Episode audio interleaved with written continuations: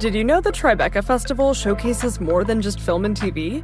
Tribeca's audio storytelling program, sponsored by Audible, is happening June 9th to June 13th in NYC. It includes premieres of new indie podcasts, plus exclusive live tapings of popular podcasts like Slow Burn, Criminal with special guest Melissa McCarthy, and Vibe Check with special guest Lena Waithe. Don't miss it. Get your tickets now at TribecaFilm.com.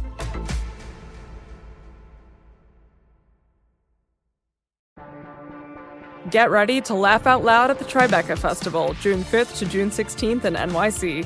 Experience hilarious talks, comedy specials, and feel good films with your fan favorite comedians like Hannah Einbinder, Judd Apatow, Neil Patrick Harris, Tig Notaro, and more.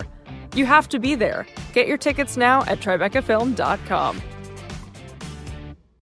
Anybody who wants to be president, who spends their life in pursuit of an ambition that is so fierce that it never stops until you reach that point, there's something driven about them. There's an engine that can't stop.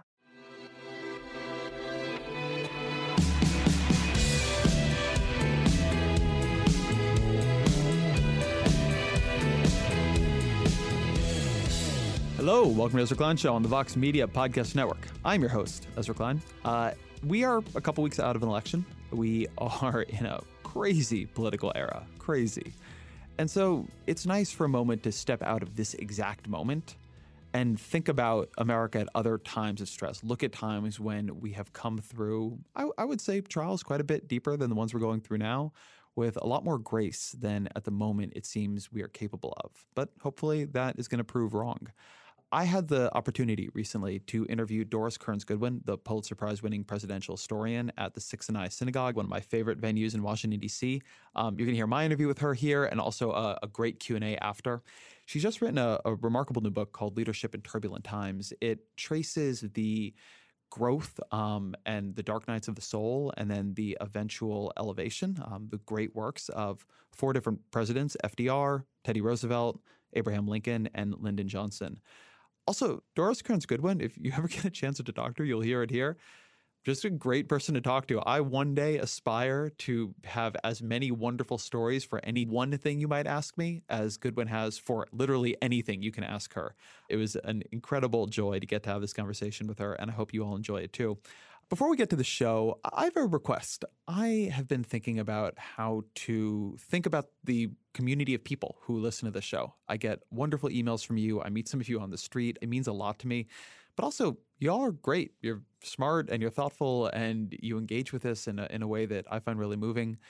And I want to think of a way to build something out of this, whether it's just a more normal form of communication, a newsletter, or a forum, I don't know. But I figured that rather than try to figure it out myself, I would ask you: Is there is there something that you wish we had? Some way that you wish you had to connect to other people who watch the show to discuss the episodes, to communicate with me? Something I could give you, right? Like a newsletter after the show that talks through it a little bit more, a little bit differently. I've been trying to think about this. I don't feel like I have a brilliant idea on it, but I'm, I'm hoping some of you do. My email is EzraKleinShow at Vox.com. Again, EzraKleinShow at Vox.com. And I appreciate any thoughts you may have. Uh, so here, without further ado, is Doris Kearns Goodwin.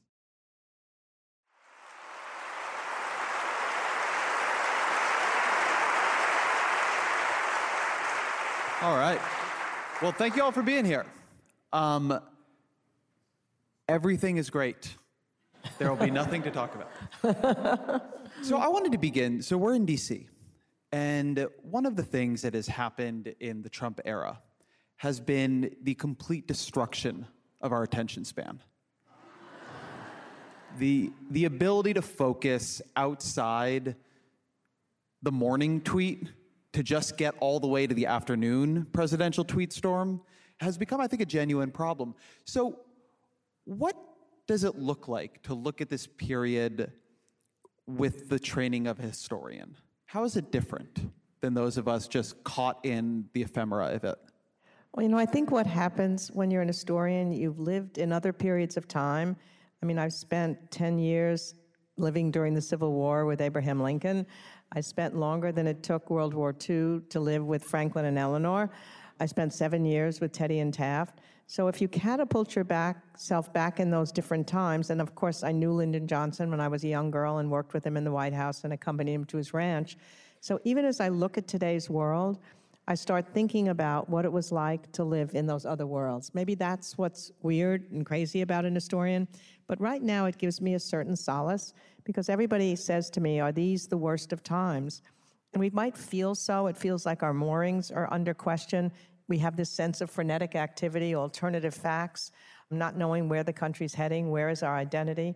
And yet, when I live back at the time, if I imagine myself a young person or even an older person like me in 1860, 1861, 1862, and what it must have been like to live in that time when the country was splitting apart, when more than 600,000 people were dying, when Abraham Lincoln said if he'd ever imagined the anxiety he would feel when he came into office, he wouldn't have known he could have lived through it.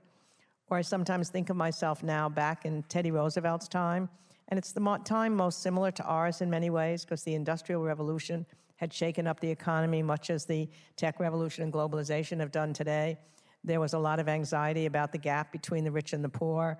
Immigrants were coming in from abroad. New inventions were making people worry about the pace of life. We talk about the pace of life now, and they thought, oh my God, the automobile has come into being. There's this telephone and the telegraph. We used to just write letters to people. We could walk somewhere. We had a horse. And people were nervous about that. They had a lot of depressions that turned at the 20th century because people felt the pace of life was speeding up too much. The rural areas felt cut off from the cities. Or obviously, if I go back and think of what were I myself growing up, or any of us in the Depression, you know, when the banks had collapsed, your savings were gone, you couldn't get the jobs you hoped for, and there was a real feeling that capitalism was potentially at an end. So I think in some ways it gives you a sense of the layers of history. It's probably a weird profession that I've, I've undertaken to spend one's days and nights with dead presidents. Um, I wouldn't change it for anything in the world. My only fear is that in the afterlife, there's going to be a panel of all the presidents that I've ever studied, and everyone is going to tell me everything I missed about him and the first person will be Lyndon Johnson.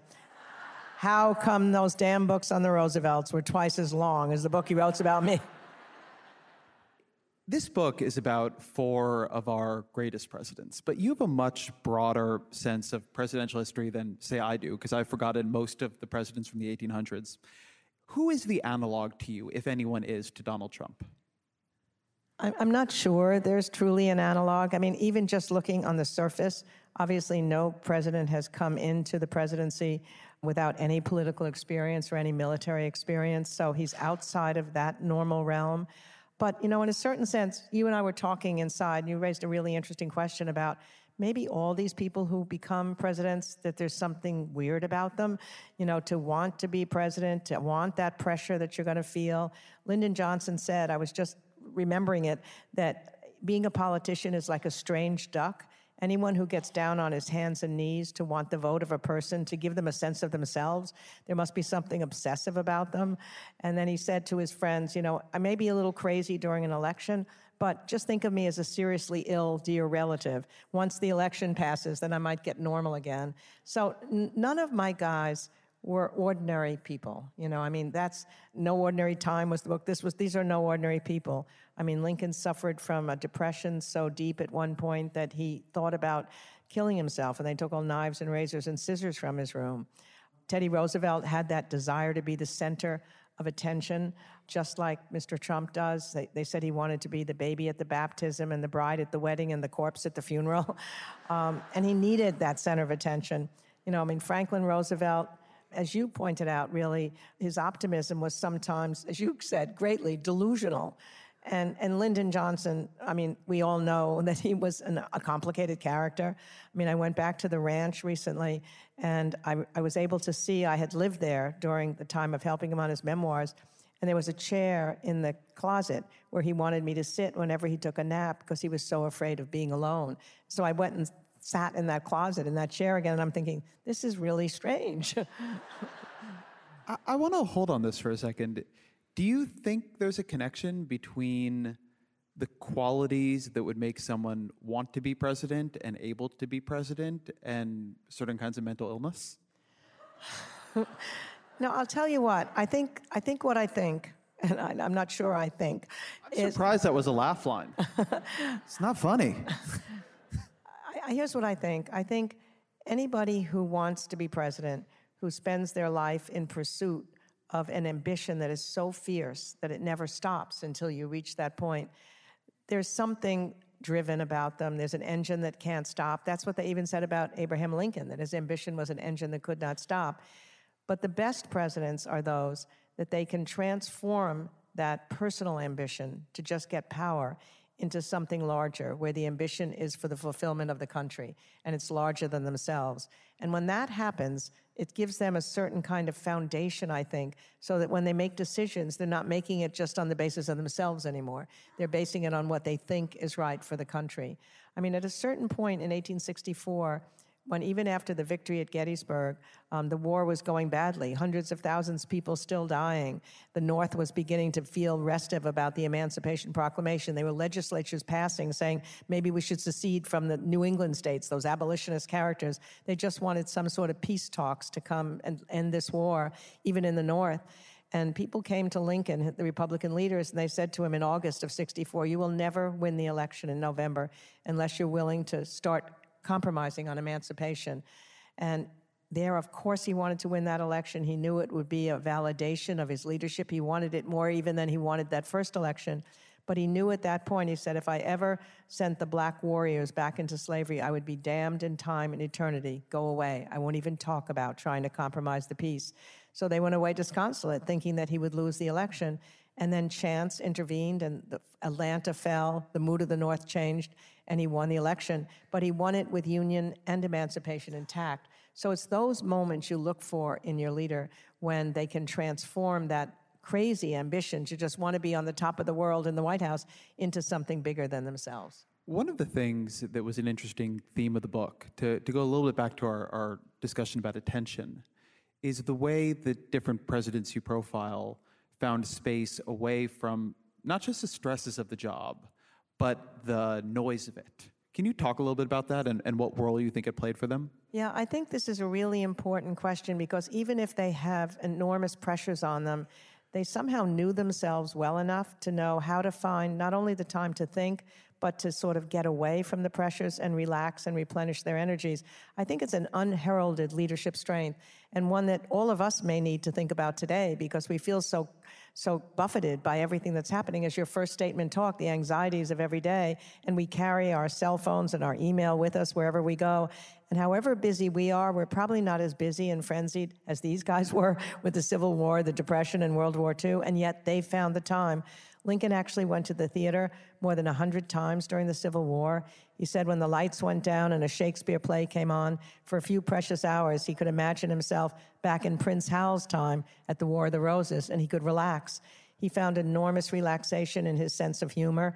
In the worst moments of the cabinet tensions, he would tell a funny story. He said humor allowed him to whistle off sadness, that a good story was better for him than a drop of whiskey. Teddy Roosevelt spent two hours every afternoon exercising, you know, a wrestling match, a boxing match, or his favorite form of exercise was here in Washington. He would go on a hike in the wooded cliffs of Rock Creek Park.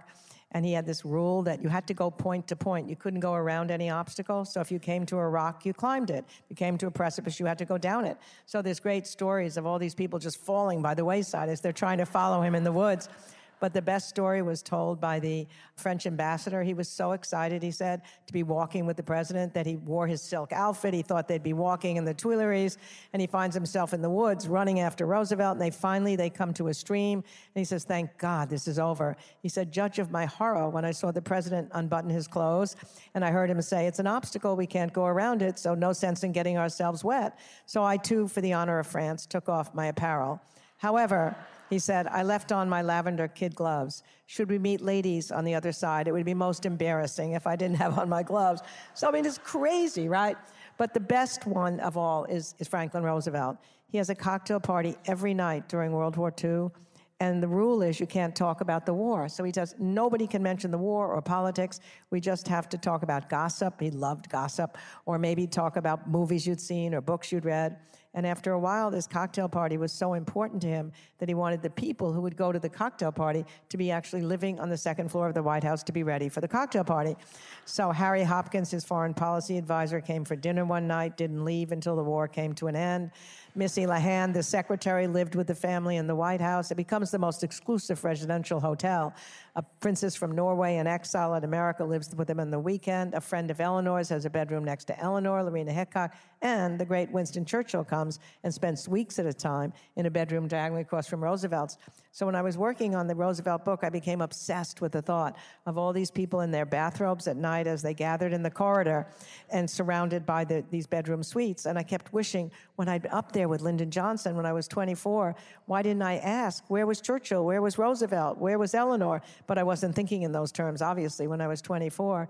So I happened to mention that on a program when I was here in Washington, the Diane Rehm show. And I said, oh, God, I'd love to see the White House again and imagine where they were then. And suddenly Hillary Clinton called me at the radio station and she invited me to a sleepover in the White House. She said we could then wander the corridor together and figure out where everyone had slept 50 years earlier. So a couple weeks later, she followed up with an invitation to a state dinner after which, between midnight and 2 a.m., the President, Mrs. Clinton, my husband, and I, with my map in hand, went through every room and figured out yes, Chelsea Clinton is sleeping where Harry Hopkins was. The Clintons were sleeping where FDR was, and they gave us Winston Churchill's bedroom that night. There was no way I could sleep. I was certain he was sitting in the corner drinking his brandy and smoking his cigar. In fact, that bedroom is the scene of another naked story. When Churchill first came there after Pearl Harbor, he and Roosevelt were set to sign a document that put the Axis powers and the Allied nations against one another. But the Allied nations were calling themselves the Associated Nations, and no one liked the word. So early that morning, he awakened with the whole new idea of calling them the United Nations against the Axis powers. He was so excited he had himself wheeled into Churchill's bedroom, but it so happened Churchill was just coming out of the bathtub and had nothing on. So Roosevelt said, I'm so sorry, I'll come back in a few moments. But Churchill incredibly stands up straight and said, Oh no, please stay. The Prime Minister of Great Britain has nothing to hide from the President of the United States. So the next morning, I couldn't wait to go in the bathtub, and then I truly felt I was in the presence of the greatness of the past.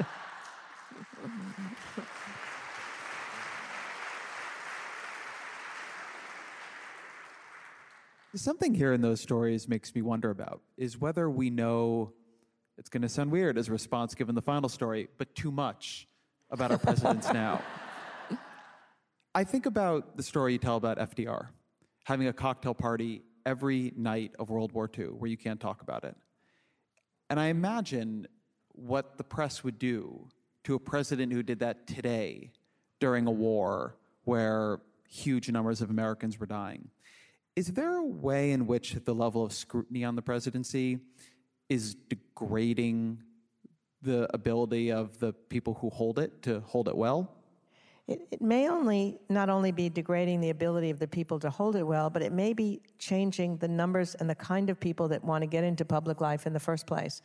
I mean, you wonder why it seems that there's a, been a diminishment in the quality of the people that we see in Washington. Maybe it's just because we're living with them, but there was something different, I think, in the earlier time when you look back at what it felt like when there was bipartisan legislation, when they stayed in Washington on the weekends and they played poker and drank together and they could be friends together, their private lives weren't exposed in the same way that they are now. And maybe some people who don't want that to happen are not willing to enter public life. So those people with those obsessions are the ones that get in more likely.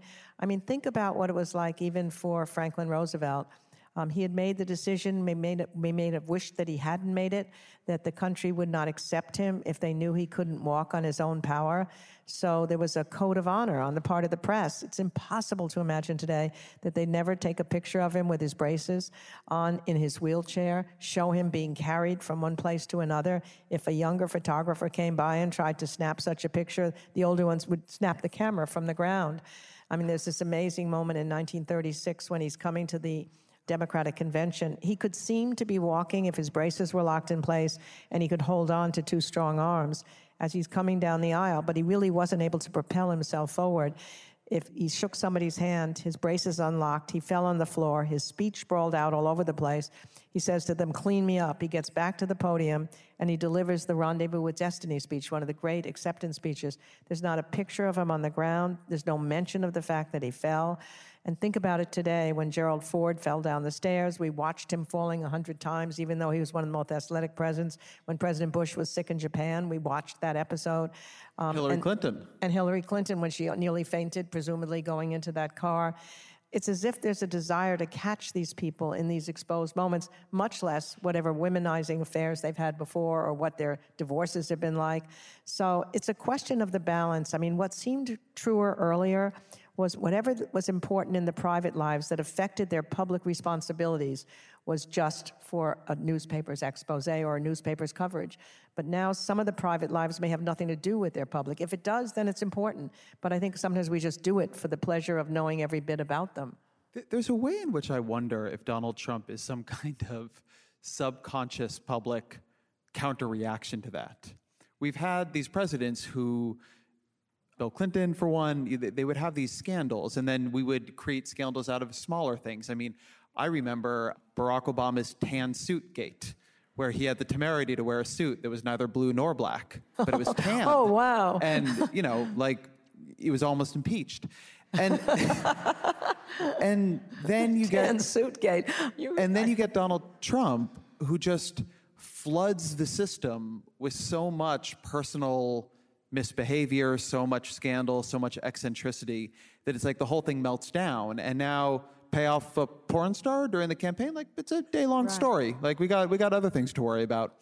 I wonder if we're seeing a change in this in an era of oversharing. It's like we have the oversharing president, and we're just seeing that there's some level at which we've stopped caring. Yeah, I mean that's a really scary thing. I mean, if we've stopped caring, are we inured to what's going on? Are we so accustomed to some other scandal coming day after day, or some indignity, or some more coarse language, or some terrible treatment of somebody? It would say something troubling about us, I think. And that is the one thing that I worry about. Although I say I feel this reassurance by knowing that we've gotten through these tough times before and somehow we came out of them. But the way we came out of them was not simply the leaders who were there, but the citizens who were awakened to knowing that they had to move something forward. When Lincoln was called a liberator, they, he said, I'm not the liberator. It was the anti slavery movement that did it all. Without the progressive movement, citizens got awakened to the needs of somehow softening the terrible aspects of the Industrial Revolution. So settlement houses were formed. There was a social gospel in the churches, and it was that foundation that helped Teddy Roosevelt. Clearly, without the civil rights movement, LBJ couldn't have done what he did the women's movement, the environmental movement, the gay rights movement. The question is, what are citizens doing now? I mean, I know there's marches, I know there's activism, there's more women running than ever before who never did. There's all these signs that citizens are being active. But the question is how to channel us so that we don't accept what's happening as normal, because it isn't normal. I mean, it can't be normal unless you've got some deep, and you may, you may be the new Dr. Freud. Maybe you figured something out. That just sounded quite brilliant and scary, what you were saying, that maybe we've just gone so far in that other direction that he's our subconscious saying, stop, let's get it. But maybe once we get it all out of our system, we can go back to some dignified kind of president and some dignified kind of coarse, uncourse language in our political dialogue. I am known for my Freudian analysis.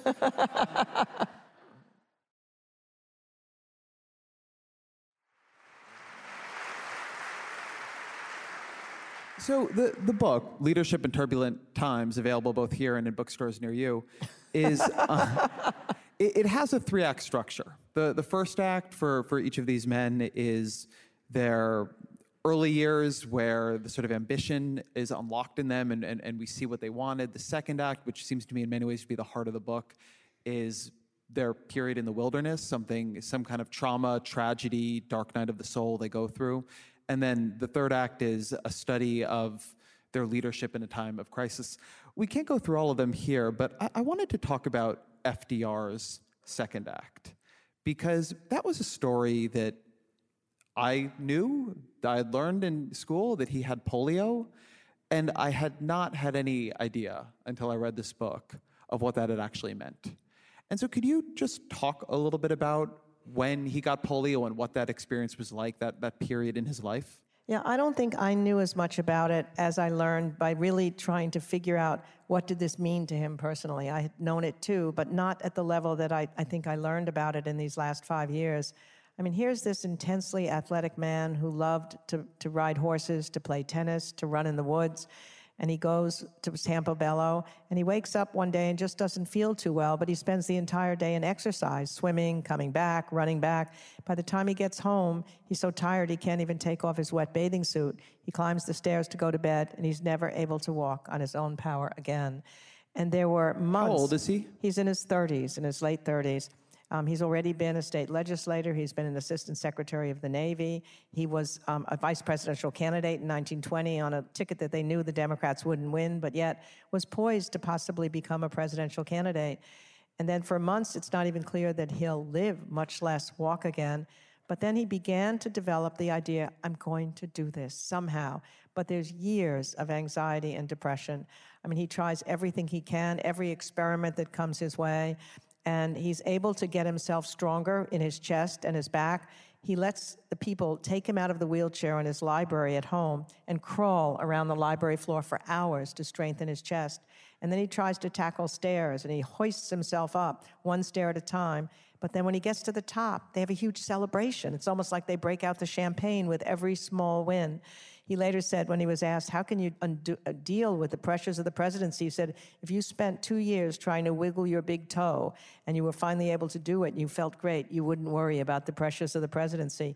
But the pressures on him were still intense. When he finally decides he's going to try and come back in public life, in 1924, Al Smith asks him to give the nomination speech at the Democratic Convention. And up till that point, he hadn't really been seen much in public. He knows he's going to have to seem to be walking from a certain distance to the rostrum, and he's not sure he can make it with his cane. He practices at home hour after hour, that same distance. They cut out the distance of what it would be. When he finally got to the podium that night, he was sweating. He was so anxious. And then he delivers this happy warrior speech, and that huge smile comes on his face. And he sort of knows, maybe I can do this. But still, he's not sure. So he still tries to walk again. And he founded the rehabilitation clinic at Warm Springs. And that's really where I think his leadership changed from that ambition for self to ambition for other people. He made himself vulnerable in front of all these other polio patients who came there. They would swim together in the pool and they would exercise their legs, but then he decided they needed to have joy in life again. So they played water polo, they played tag, he had wheelchair dances, he'd have cocktail parties there at night too, and amateur theatricals. And they said about him that he was the spiritual therapist. He was Doc Roosevelt. He was so happy with the title, Doc Roosevelt. And he made them feel that there was a purpose and joy in their life again. So he emerged from that experience, which was really years in the making, much more warm hearted, connected to other people to whom fate had dealt an unkind hand. He was more empathetic than he had been before. And then he, of course, comes into the presidency facing a psychological and an economic depression and who better than he to have the optimism, which he never lost, except for, I shouldn't say he never lost it. There were periods of time when his secretary, Missy LeHand, said they were on this houseboat in Florida and he wouldn't emerge from his room until noon or one o'clock in the afternoon. And then when he emerged, the smile and the other face would go on. But underneath was the feeling that maybe he had lost not only his entire career, but lost his chance to have any kind of normal life again.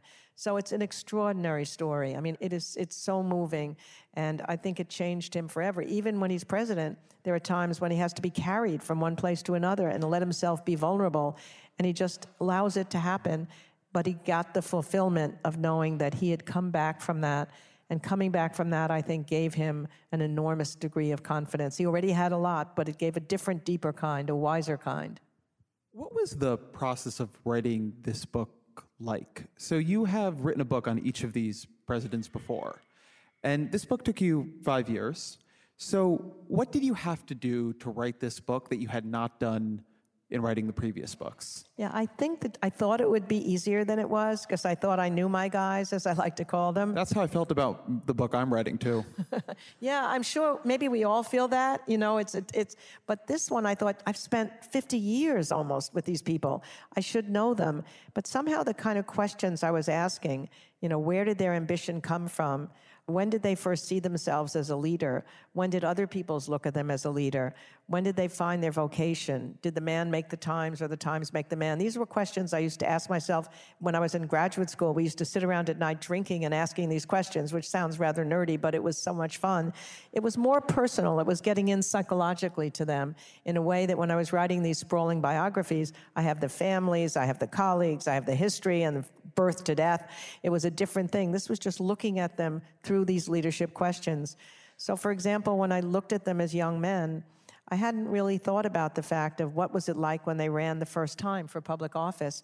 I wanted to do that so that other people could watch them when they're still struggling. A college student had asked me a, a, question one day when I was lecturing about Lincoln How can I ever become him? How can I ever become one of those guys when it's too remote? They're already there. So I figured if the reader could find them when they're still struggling with whether this is what they want to be, if they're going to make mistakes, they're going to wilt under pressure, under cockiness, and we can then identify with them.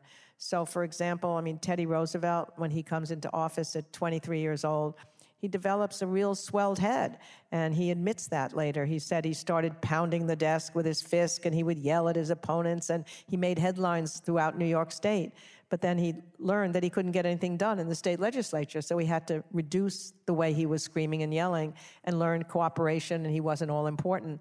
So you see him learning from his mistakes. That's the key, I think, to one of the leadership traits is that humility to be able to acknowledge that you've got limitations.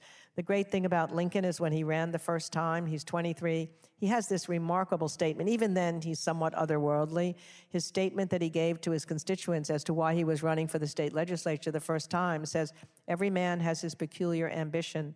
Mine is to be esteemed of by my fellow man and to be worthy of that esteem. You know, I, I don't know you all very well. I've only been here for six months, and I don't have any popular relations to recommend me. And if the voters decide in their judgment not to let me have this election, I won't be too disappointed because I've been familiar with disappointment my whole life. But then he says, um, But I'm telling you, if I lose, I'm going to try again. In fact, I think I'll try five or six times until it's too humiliating and too dejecting. And then I promise you I'll never try again. I mean, that's incredible, that resilience, that perseverance that's with him when he's young. I mean, Lyndon Johnson, even though I had known him, obviously, I hadn't thought about him really as a potential leader when he's young. And even when he's four years old, I think he's thinking of accumulating power. He sees his father in the state legislature. He wants to be him. So even when he gets to college, he decides how do you how do you decide um, how you're going to absorb knowledge and find a mentor to help you get to the next rung of power? Ah, he says, the thing to do is to get close to the person who has the power. So he wants to get close to the president of the college. So what does he do? He takes a job as a janitor mopping the floors outside the president's office so he can talk to the president. And before you know it, he's invited inside the president's office to run messages. Before you know it, he's the clerk in the president's office. Before you know it, he's running the president's office. And then that same pattern, which I hadn't thought about really, of finding a mentor keeps him the rest of his life when he goes as a chief of staff to the congressman who'd just been elected from Texas he realizes that he's going to be living in a, in a hotel where all the other congressional secretaries lived, and he needs to find the ones who know the most, who can teach him the most, be his mentors. So, how does he do that? He goes into the bathroom in the morning and he brushes his teeth four different times every 10 minutes so he can start talking to more people and see who knows the most. And then he takes four showers at night so he can talk to more people to see who knows the most. And somebody said that within six months, he knew more than somebody who'd been there for 25 years. So, I just hadn't thought about these guys in that that way. So I felt like I was uh, seeing them anew. It was really fun. And and how do you do that learning? Is that time in the library? You reading their letters? I mean, what what was a Tuesday like in year two of this project? what was a Tuesday like? I mean, the main thing that I get the most out of are letters diaries, oral histories, the people who are writing at the time about it. I don't know what historians will do 200 years from now.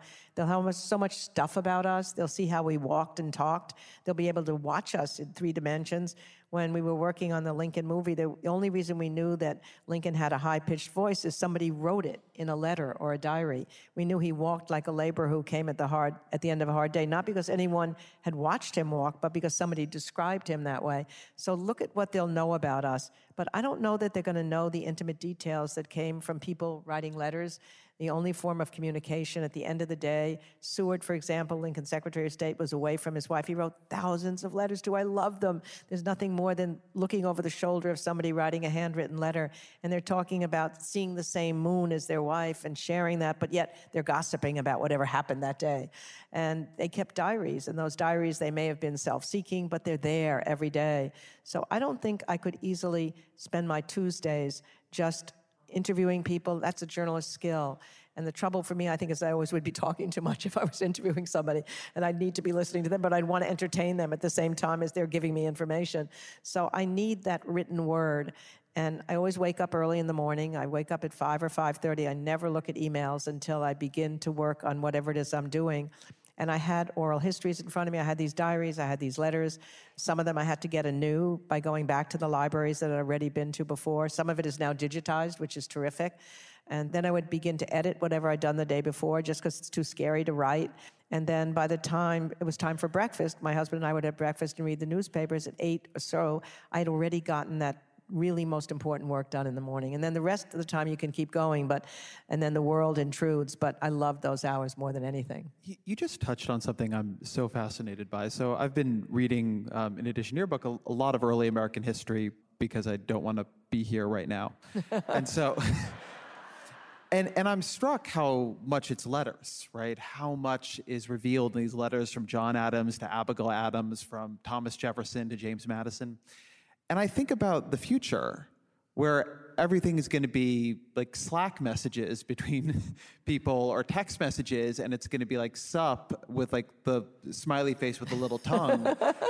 and like that's going to be the answer to what your boss was like. Like maybe that was sarcastic because it had a winky face.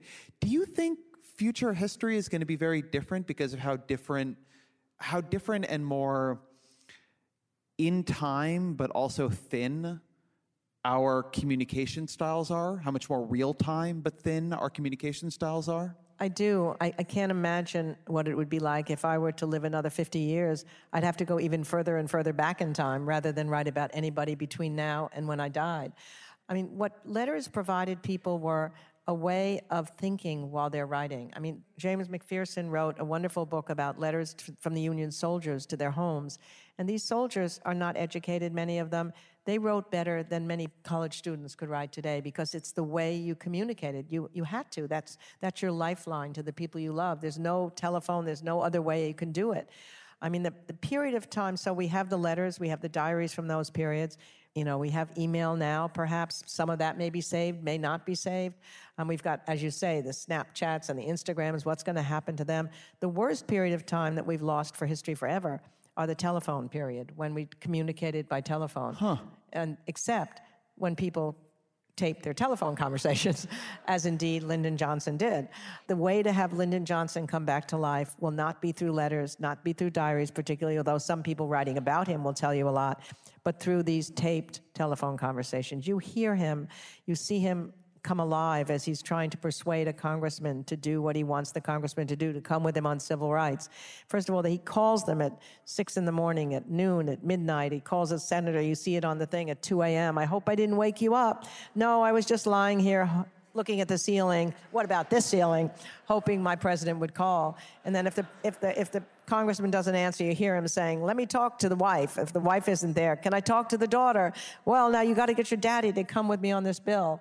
And it's an extraordinary example of charm and force when you hear the tapes, the way he persuaded Everett Dirksen to break the filibuster and bring re- Republicans to help him. You know, first of all, you hear him saying anything you want, Everett. What do you want? An ambassadorship? You want to have me speak in Springfield? You want a postmastership in Peoria? Anything. I'll give you anything. But then he says he understands that Everett Dirksen too cares about the future.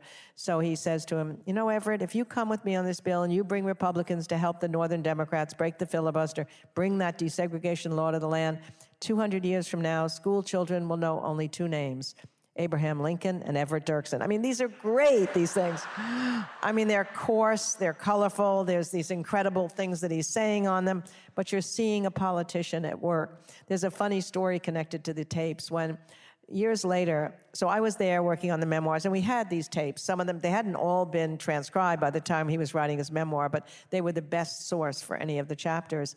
So many, many years later, I met the guy who was the CEO of Pepsi Cola, Don Kendall, and he had been a friend of Richard Nixon's. And when Nixon first got into office, um, Nixon asked him to go to Johnson's ranch to talk about some private matter. So he said, I get to the ranch. Johnson's working on his memoirs, and he's very frustrated. He said, How am I going to remember these things that happened 40 years ago, 30 years ago? The only chapters that are any good at all were I had this little tape machine and I pressed a button. I have verbatim conversations. So you go back and tell his good, your good friend Nixon as he starts his presidency, nothing more important than a taping system.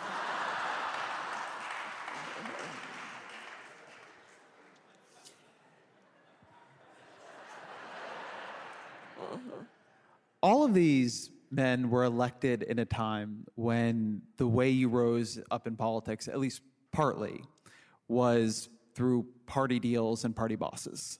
Lyndon Johnson, uh, Abraham Lincoln is the product of very unusual deal making. Teddy Roosevelt gets put up by a machine boss initially. Do you think that what our current system demands of candidates, of presidential candidates, how much more small d democratic it is, how much more public it is, do you think they could have been elected today? Do you think we're selecting for the same things still? I don't know. You know, I mean, I think the um, the question of the primaries, where we can never go back to the parties choosing the nominees, I suppose, because it's more democratic to have the people choose them. But then you have to have trust that when people vote in a primary, they're really looking at the candidates and deciding which ones are better potential leaders than others. I mean, that's the question that the party leaders, they may have made mistakes, there are plenty of mediocre candidates, but they at least were trying to pick somebody who would be the nominee who could unite the factions of the party, who could potentially win the election. And, and they understood, they knew these people because they're all fellow politicians. And now you have a system where the primaries go further back in time in terms of starting earlier and earlier. When people vote, are they really really intensely thinking about it. Before Tim Russert died, he and I talked about if only journalists in covering campaigns could look not simply at who zings who in these ridiculous debates that are not debates at all, who's raised the most money, the poison in the system is the money, and who says some promises that sound pretty good. But they've all come from somewhere. Most of the time, they would have come from public life. They may have been a mayor, a governor, a senator, or even if they came from the business world, you could look at what kind of a leader had they been before. You know, the qualities that we talk about that are important. Did they have humility? Had they shown empathy? Did they build a team where people could argue with them? You know, were they able to communicate directly with and get trust among the people? Could they control their emotions? All of these things you can see by looking back at their pasts. And maybe it would be in a great essay that might be written by a great journalist, but it's not part of the public dialogue. It's rather who, in these debates, which are nothing. I mean, that compared to the debates in Stephen Douglas and Lincoln, which would be lasting for six hours, where they'd be philosophical and educational and, and funny and coarse at times, but so much deeper than these are. And here's again, these people were, were they more learned than us? Maybe they were at some level, but I think we have to think about the primary system. And if the answer would be that Abraham Lincoln couldn't make it through the primary or FDR couldn't, then we're really in trouble in our country. And I have to believe somehow Lincoln might have to lose the beard and lose the top hat.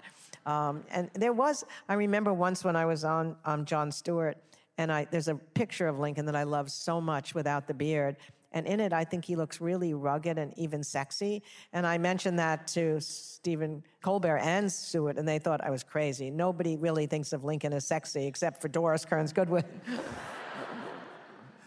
so um, before I ask this next question, we are about to move to Q&A. Um, we have two microphones right here and right here uh, people should make a violent rush up to them to get good places in Pushing line. people aside. Pushing people aside, yelling fire in a crowded theater. Um, whatever you got to do to win, to get tired of the winning.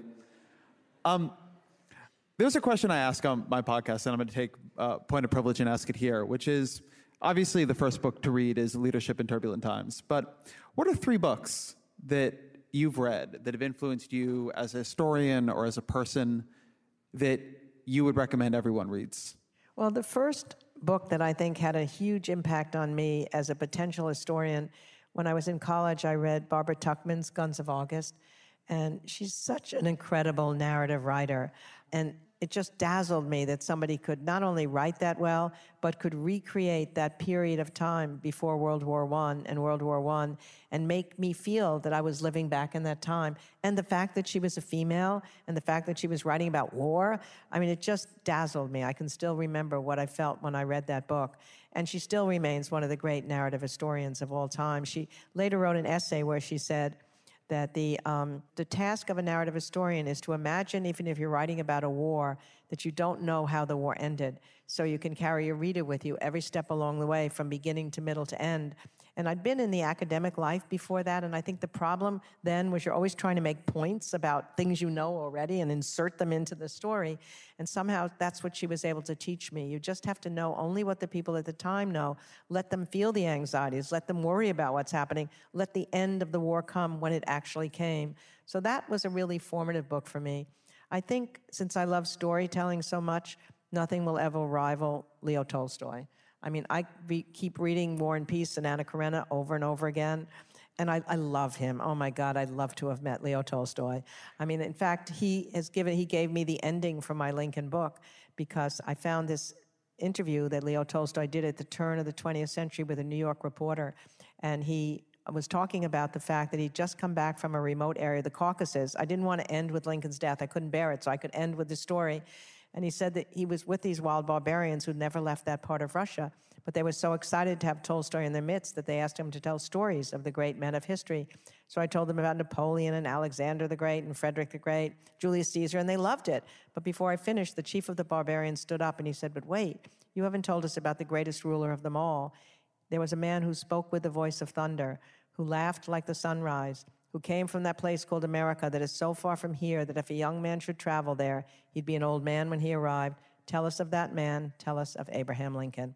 Um, it was stunning that Lincoln's name had reached this remote corner. But then, more importantly, the newspaper reporter said, So, what made Lincoln so great after all? And Tolstoy said, Well, he wasn't as great a general as Napoleon, not as great a statesman as Frederick the Great, but his greatness consisted in his integrity and his character the ultimate standard for judging our leaders, what we should be looking for today more than anything else.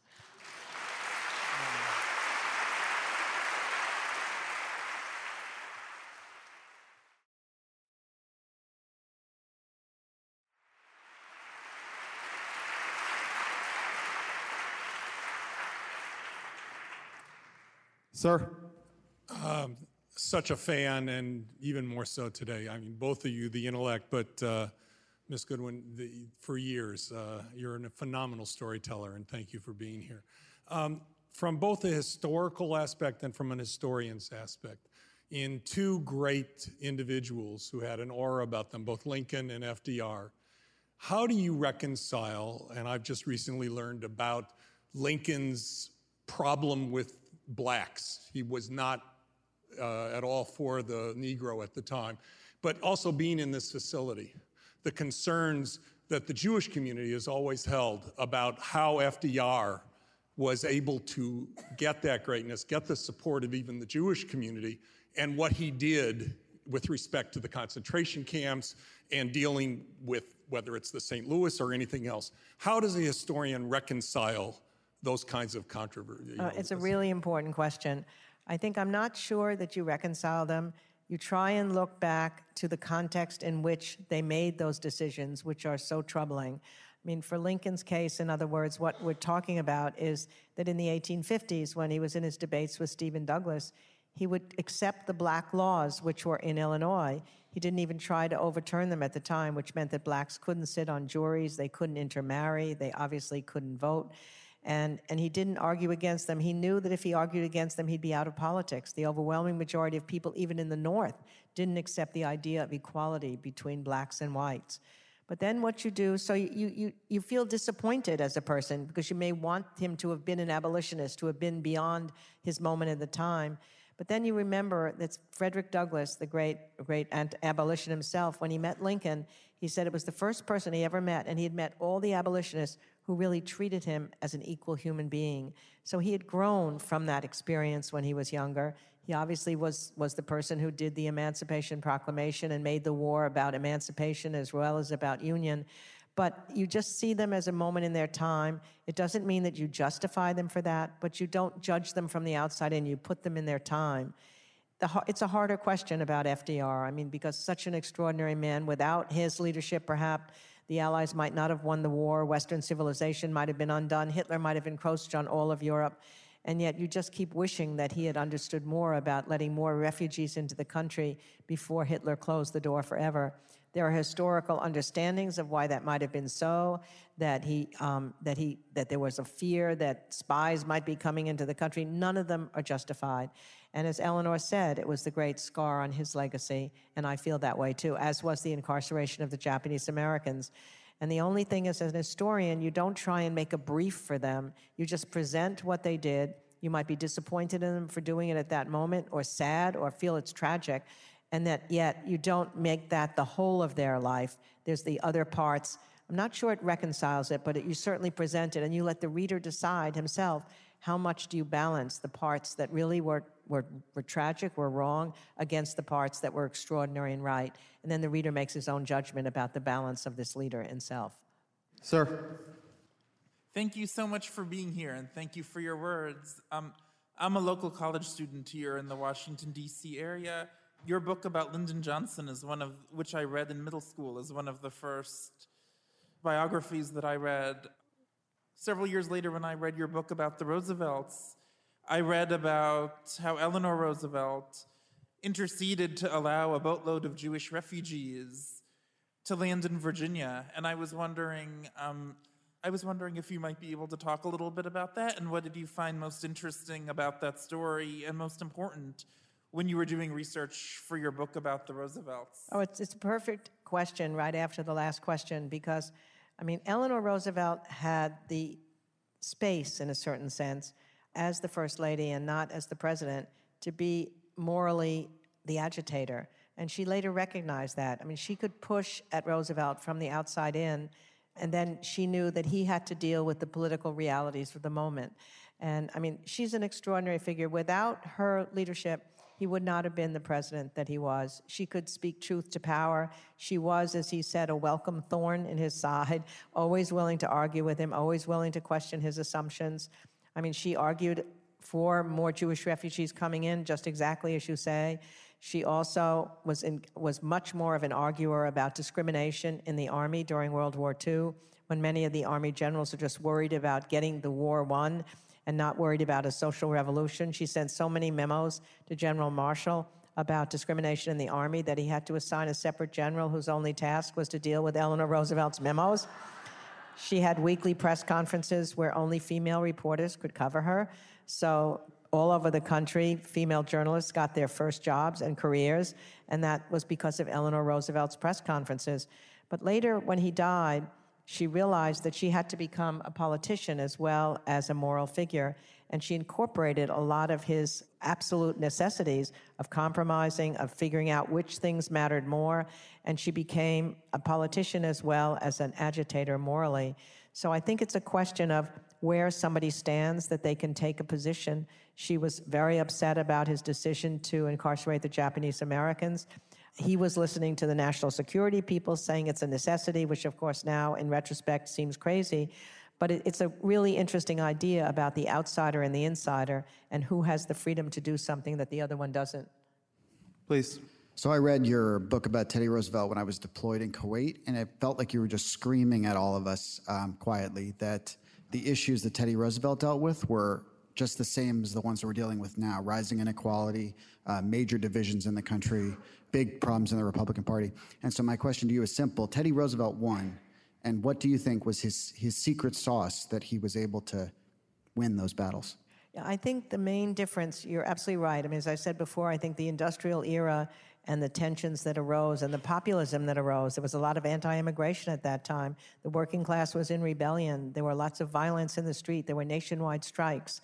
And Teddy Roosevelt came in as a progressive in a conservative Republican Party, but he argued for something different from the deal I think that's happening today. He argued for a square deal for the rich and the poor, the capitalist and the wage worker. And when he came in, he had his base that, had, that, that was behind him, but he knew that he had to expand that base. I mean, the difference is that when he was a candidate writing the book about the art of the deal and his later book, Trump said that the idea that both sides should win in a deal is just crazy. I mean, he said a worse word than that. But he said um, the only answer to a deal is that you have to win. And that's exactly the opposite of what Teddy felt. He was trying to balance, be a fulcrum point between the capitalist and the wage worker. And he was able to become enough of a figure that he could mobilize public support through his relationships with the press. That's one of the huge differences, again, between Franklin Roosevelt, Teddy Roosevelt, and our current president. Rather than the press being the enemies of the people, they were almost partners of these presidents. I mean, Roosevelt had a barber's hour every day. He would be shaved, the midday shave. I guess he must have been growing a beard more than we realized. And the barber would be sitting there trying to shave him with a straight edge razor. And he's got all the reporters surrounding him and he's talking to them and he's moving around. And they said the barber was amazing. But they could question him, they could talk to him, they could criticize him. Um, there's a moment when one of the famous journalists wrote an um, a review, a negative review of his book about the Spanish American War. And he said that it, he so placed himself in the center of every action, every minute of that war, that he should have called the book Alone in Cuba. As if he's, you know, so the whole country's laughing because this journalist was famous journalist. And what does he do? He writes a letter to the journalist and he said, I regret to tell you that my wife and my intimate friends are absolutely delighted with your review of my book. Now you owe me something. I've always wanted to meet you. So he was able to support the investigative journalists in that era who were, they themselves were writing fabulous narrative stories about what was wrong with big companies swallowing up small companies, the corruption in the railroads, the corruption in Standard Oil. And then the public got mobilized and it put pressure on the conservatives who controlled the Congress that they had to pass the regulations they needed. They had to accept the, the antitrust suits. And so it was that relationship between the president, the press, and the country that made him able to take that populist resentment and put it into positive legislation that would begin to soften the Industrial Revolution and calm the waters. And that's the big difference. You can't lead a, a country with, by faction, by stoking the base, by intensifying the angers and the, and the anxieties that are being felt. You have to try and bring that country together. He would take these whistle stop train tours around the country, stopping at every place along the way for six weeks in the spring and the fall, talking to people, listening to their complaints, and making sure that he was trying to expand not only his progressives, but the conservatives becoming progressives. And then he would stand for hours just waving to people who would be standing at the little road crossings. And there's one moment when he's waving frantically at a group, only to find a rather cold reception until he's told because he's nearsighted, he's waving frantically at a herd of cows. Little wonder that it won't work. But I think he understood that a president is a steward of the people and his responsibility. When he was in the coal strike between the, the labor and the management, he said, My responsibility is to neither one, it's to the people. And this strike has to come to an end, and I'm going to figure out how to bring these two parties together to arbitrate it. And that's what he did. Thank you. Please. Dr. Goodwin, your writing is poetic and prophetic, and uh, wanted to thank you for writing such a beautiful, uplifting book in this uh, season of tabloid tell-alls. It's just a shame it won't be read by the current resident of the White House because there's not enough cartoons in it. Um, being a writer and researcher, I'm interested in the nuts and the bolts. Besides the journals and the uh, tapes and things of that nature, um, as a researcher, what was the, the bulk of your researching? What other things did you uh, did you go to? What was your, your best go-to things to write uh, the, such in-depth works of these people? And I have a feeling you liked Lincoln a lot better than the other guys. well, you know, in the old days, which I still loved, before things were put on on on the on digital line, you'd go to the library, like the library at Hyde Park, and you'd spend weeks and months there in a way and you'd be able to get the documents from the archives. You could actually see the documents. One of my favorite documents that I found early on when I was doing the, the, the FDR and Eleanor book were the ushers kept a diary. At the end of every day, they would tell you everything that happened. When did Eleanor wake up? When did Franklin wake up? Who did they have breakfast with? Who did they have lunch with? Where did they go in the afternoon? That's how I first learned that Churchill had been there so much because you see Churchill, Churchill, Churchill. And, and then what I was able to do, once I had that, people had used the diary for maybe Pearl Harbor Day or the day he died or some D-Day or something like that. But I took every single Usher's diary from 1940 to 1945, the, the segment of that book, and I just was able, if I saw that Eleanor had breakfast with somebody, I could look for that person's letters or that person's memoirs to see what they talked about. Eleanor wrote columns every day, so I could read her column. If I saw that FDR had met with somebody, then I could look up his memoirs and see what, I mean, that person's memoirs or that person's diary and see what they said.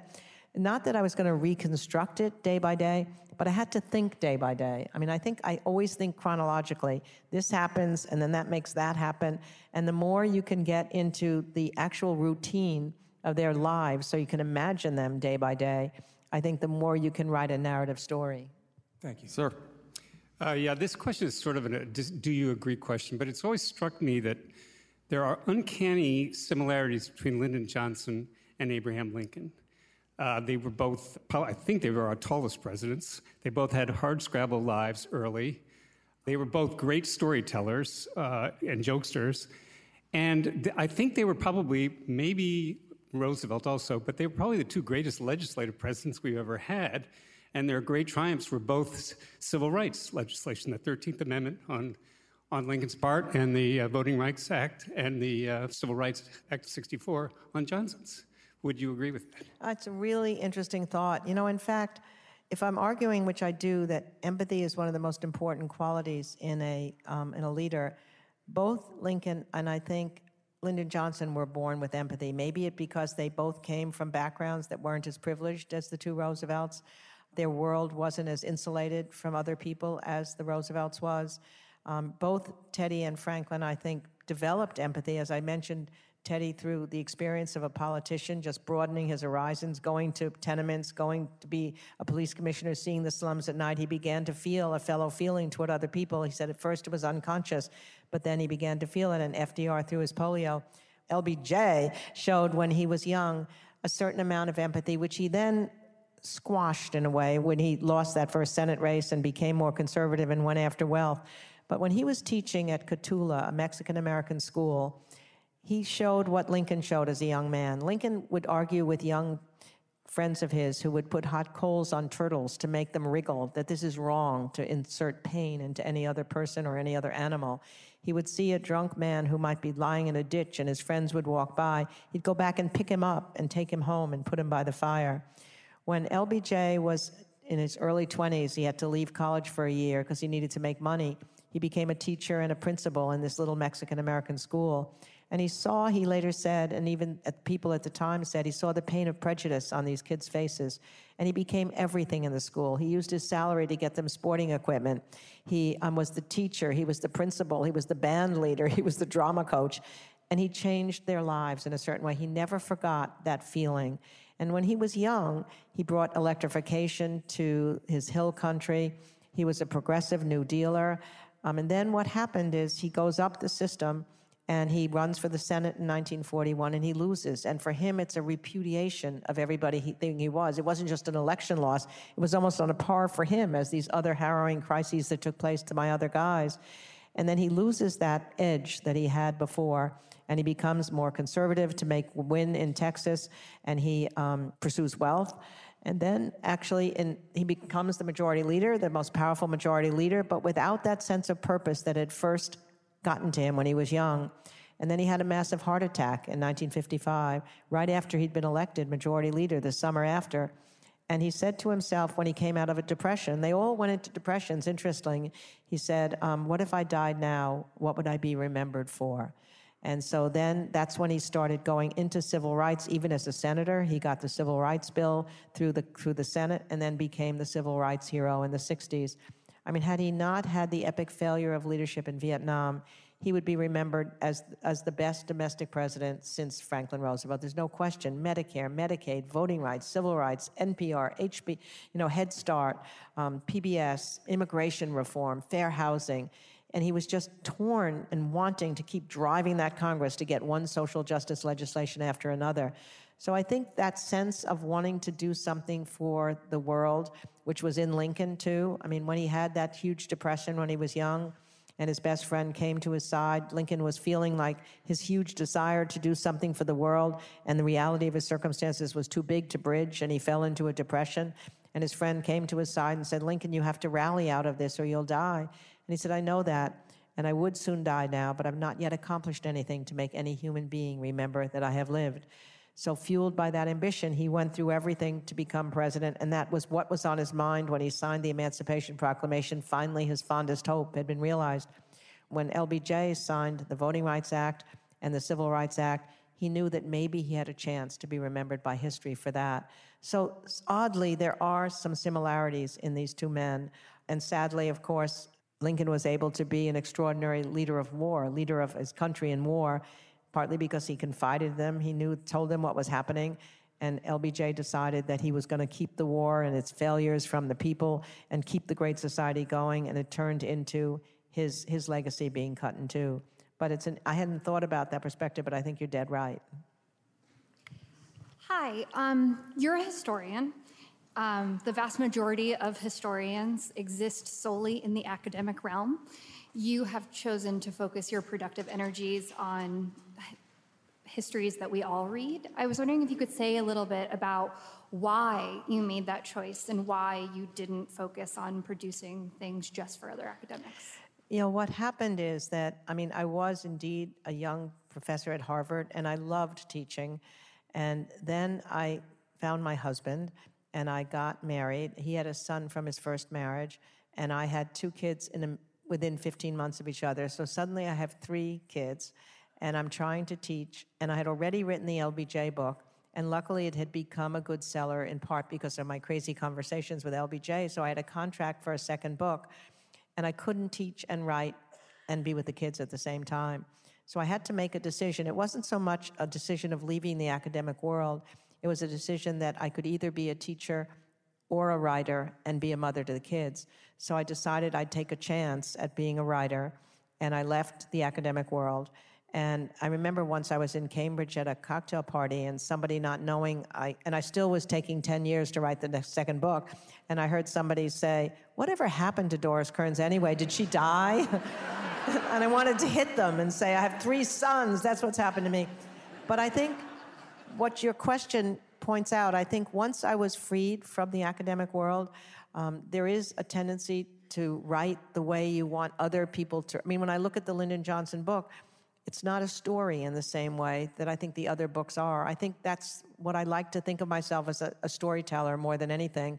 And I don't know how much that would be valued in the academic world. Although the great thing now, I think there's a whole generation of journalists, I mean, of historians who are narrative historians and they are planted in academic worlds. And it's more respected now than it was. It used to be that the more narrow the topic you studied, the more you could master it, the more you would be able to rise in that academic world. So I think in some ways, the freedom from having to have jargon in what I was writing. There's some jargon in the LBJ book. I mean, I was thinking about what the other professors might think about what I was writing, and then all of a sudden, it's like a girdle being lifted from you, and um, or as we would say today, a Spanx being lifted from you.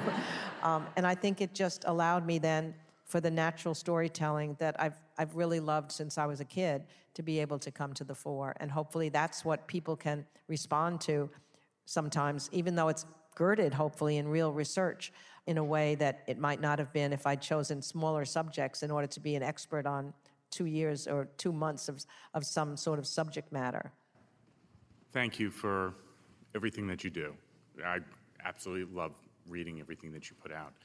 Um, for these four leaders, how much do you attribute uh, their success and their accomplishments to the women that were behind them? um, maybe for Teddy, um, Alice, but and which one would you uh, uh, of the of the women would you attribute the most to, and and in different different ways? The women contribute in different ways. I mean, obviously, no one of the four contributed as much in political terms and, and in policy terms as Eleanor Roosevelt did. But each of them, in a different way, was an important force in the leaders' lives. I mean, Mary Lincoln would be the one you would imagine was the least important or the most ineffective or the most troubling. I mean, a lot of male historians who've written about Mary in the older days would talk about what a terrible burden she was to Abraham Lincoln. And that's because they look at her during the First Lady's role, and she was difficult then. I mean, she had probably had some manic depressive tendencies. She was trying to get the White House to become a, um, a more decorated place. She overspent the appropriations when the soldiers didn't have blankets. She was a woman from the South, so that four of her brothers were in the Confederate Army, so the Northerners didn't trust her. The Easterners thought she was a Westerner and not as dignified as they were. So she had an unhappy time in the presidency. And then her son died, their son died at 10 years old in 1862, and she never really came out of that depression.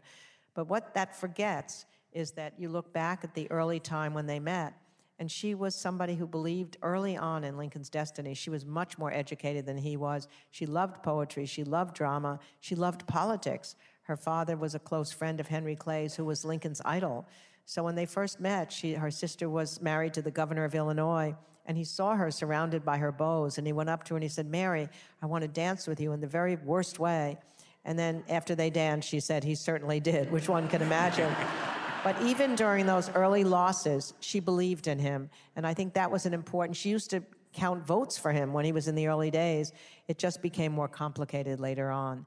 As far as Edith Roosevelt goes, in a similar way to some of the other women who I think's role was important, she gave him the stability and the um, family life that he needed for his manic tendencies. He could come home to those kids. It, he was still kind of jumping around with them and playing games, but he knew that that's where he had a sense of self when he was always worried about losing an election, he would write letters to all of his friends saying, Don't worry about me. I've had the best life. I have the most wonderful wife. I have this incredible family. I've had a great run for my money. And I think he truly felt that. So that she had no interest in public life. She said a woman's name should be in the paper only twice when she's born and when she dies. And she de- never gave a public statement but she was there. She loved him, he loved her, and those kids gave him a sense, a rock of stability, I think. And I think the same thing could be said for Lady Bird. I mean, Lady Bird was an enormously stabilizing influence on Lyndon Johnson. I mean, I saw times when he would be just ranting about something, and she could just put her hand on his knee and say, Now, Lyndon, you don't truly believe that, do you? Um, she was, an, and she had her own campaign of beautification, which was far more important than I realized, I think, at the time. The word was so terrible, but it was really environment, it was flowers, it was making things beautiful again in the cities where people could see some sort of nature, even in the middle of a city. But most importantly, I think, without her stability, mean, in fact, he, I don't think he would have gotten through his life, much less his presidency. Um, and I, I, had enormous respect for her. I was so glad that I got to know her. An extraordinary thing happened a couple weeks ago. I was at the LBJ Library, and Lucy Bird was there. And she gave a little summation at the, I'd given a talk and we're at a dinner, and she's like her father. She's a stem winder, so she came up to this thing. But she told a story that meant so much to me. She said that when her mother was in the last years of her life, she had had a stroke and she couldn't read, she couldn't see, and she couldn't speak. And at some point in that period, Lucy decided to read aloud Team of Rivals to her so that her mother could hear it. And we, we went on for a while, and when they finished it, Lucy said, I think it's time to call Doris Kearns now and and she and tell her how you much you liked it. And I, when she called me, I couldn't figure out because I knew this, but not the depth of it until Lucy told the story. How is she going to express that she liked Team of Rivals? And then Lucy said, "Yes, mother, tell her what you felt." And then she suddenly clapped. It was an extraordinary moment to know that that was like cycling back. I hadn't seen her. I hadn't been back to the ranch in a long time. I finally went back to the ranch after Bryan Cranston played LBJ and All the Way, the HBO movie. We had a premiere in Austin, and I actually was able to go back, as I said earlier, to the ranch and see that chair that I see the kitchen, see the bedroom where I slept. And all of the memories were there of Lady Bird as well as LBJ. Yes. Uh, from today, I think one of the things that didn't surprise me, but I was really glad to hear, is that how much you admire some of the Russian classics, especially because what I see in you, I love biographies, but what I see in you especially is that you make it very obvious in your titles and in your storytelling that you're not only telling the story of a man or a woman, but the story of the human condition and some underlying very deep issues that I think the Russians, like which I also like, uh, classics Dostoevsky, Tolstoy, like it's exactly what they talk about. Like they really go deep in the human condition, like the psyche. So for me, the question is how do you pick, other than the subjects, what story about the human condition you're going to talk about and what are you going to send as a message to the world? Yeah, I mean, I think, you know, I'm not even sure it's a conscious thing, but when each of the books I started, because I was writing about people about whom so much else had already been written 14,000 books about Lincoln, um, tons of books about Franklin Roosevelt, or even about Teddy, generational histories of Teddy. I knew I had to choose a storyline that got to me and that I was hoping would get to the people but also would give me an angle that would be somewhat fresh, hopefully. And it took me a while to figure that out for each of them. I did research for several years sometimes before I found my story. Um, with Lincoln, it obviously became his ability to put his rivals into his cabinet. And that was a larger, hopefully, a larger mission for the country that the importance of being able to let past resentments go, put the best person in for the job, even if that person was better equipped than you, and have the confidence that you could do it. So that became my story, not a biography of Lincoln, but these four men together as a team of rivals. When I started to write about Franklin Roosevelt, I thought, oh my God, there's so many biographies of him. What if I write about Franklin and Eleanor and their partnership?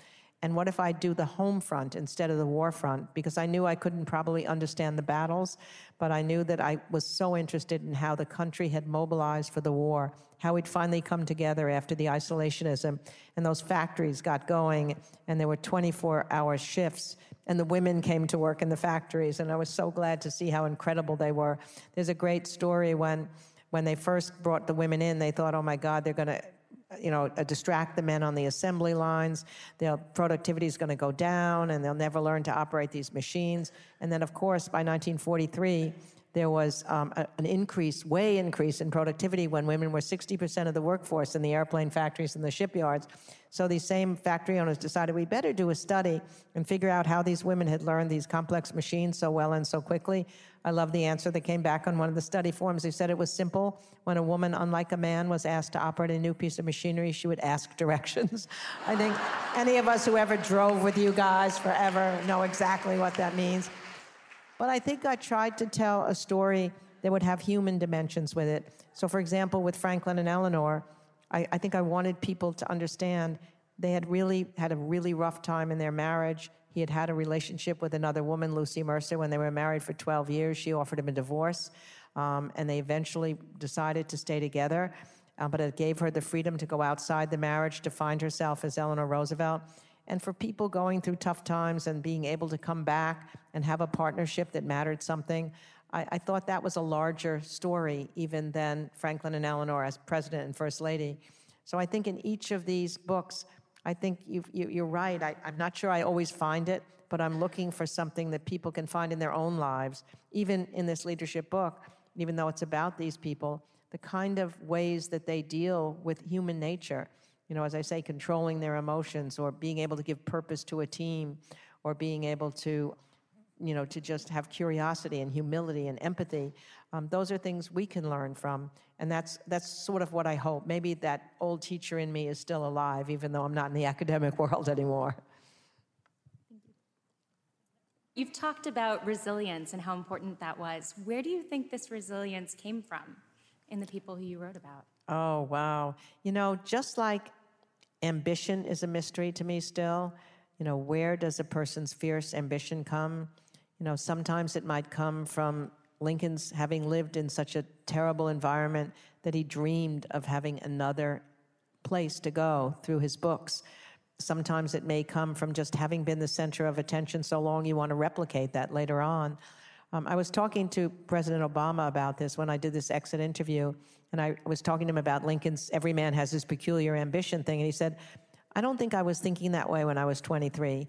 Maybe my ambition was simply to to make something of myself, to prove to my vanished father what I had become, or maybe it was my race that made it happen. Um, and I'm not sure I could ever fully answer the question of ambition or the question of resilience. And it may be that early in life, somebody goes through something smaller, much less big than the big things that all of my guys had to handle, and they come through it, and somehow that gives them the confidence to be able to know that the next step that something happens, they will have it happen. But I'm not sure whether it's not an inborn trait. Um, hopefully, it can be developed.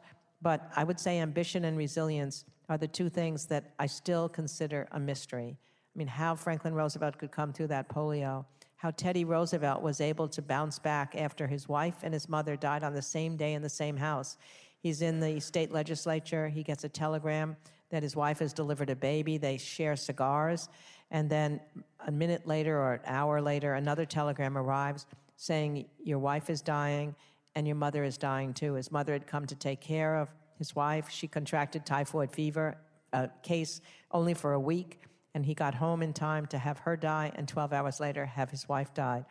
And the depression he cycled into was enormous, but he decided he had a way of medicating himself in a way. I think they have to know yourself to know how to get out of these things.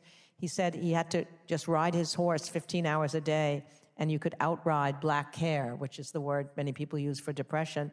He went to the Badlands, he became a cowboy for two years.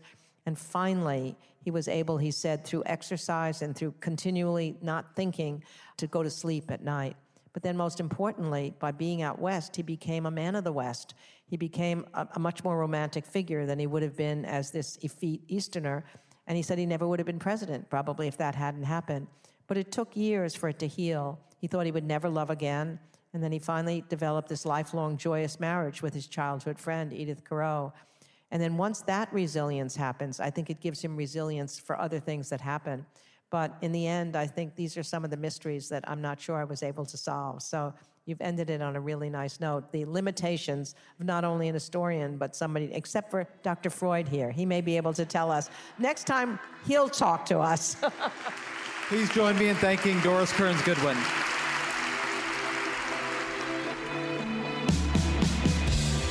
That's the show. Thank you for listening. Thank you to my producer, uh, Jillian Weinberger, my engineer, Griffin Tanner. The Ezra Klein Show is a Vox Media podcast production, and we'll be back next week.